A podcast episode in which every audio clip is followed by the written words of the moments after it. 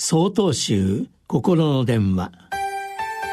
今週は「あお靴が」と題して青森県樹道寺浅山健昌さんのお話です。春のご祈祷でそれぞれのお寺様へお参りいたしますときれいに揃えられた皆様の履物が目に留まりいつもすがすがしい思いでお参りさせていただきます。さてこんなお言葉を紹介します。仏様のお姿は皆様お一人お一人のその足元にあるというお言葉です。先日連れ合いの病院に付き合った時のことです。待合室におりますとふと入り口のバラバラになった靴が目に留まりました。後から来た方は前の方の靴を踏んづけながら入ってくる様子です。私は少しドキドキしながらも靴を揃えてみることにしました。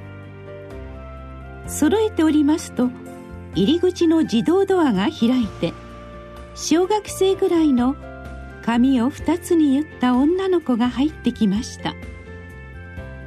赤い長靴を履いて鼻歌を歌いながら入ってきます。バラバラになった靴を見るなり「あお靴が」と言って右も左もありませんが一緒に揃えてくれました偉いねいつも揃えているのかな？と言うと「てへっ」と笑っていました。後から入ってきた方は皆さん靴を揃えていきます。女の子の靴を見てパッと揃えるその姿は美しいものでした。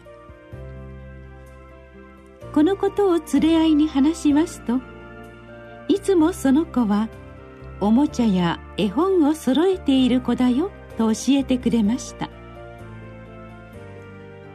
仏様のお姿は皆様お一人お一人のその足元にある。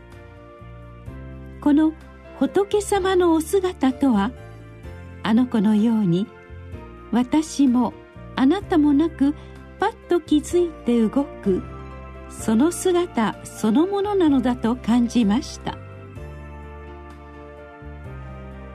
考えてみますと私たちは普段自らの心によって生活しております。しかし逆に日々の生活の中で養いその暮らしによって心が動かされることがまさに足元の仏様の姿なのだと気づかされました。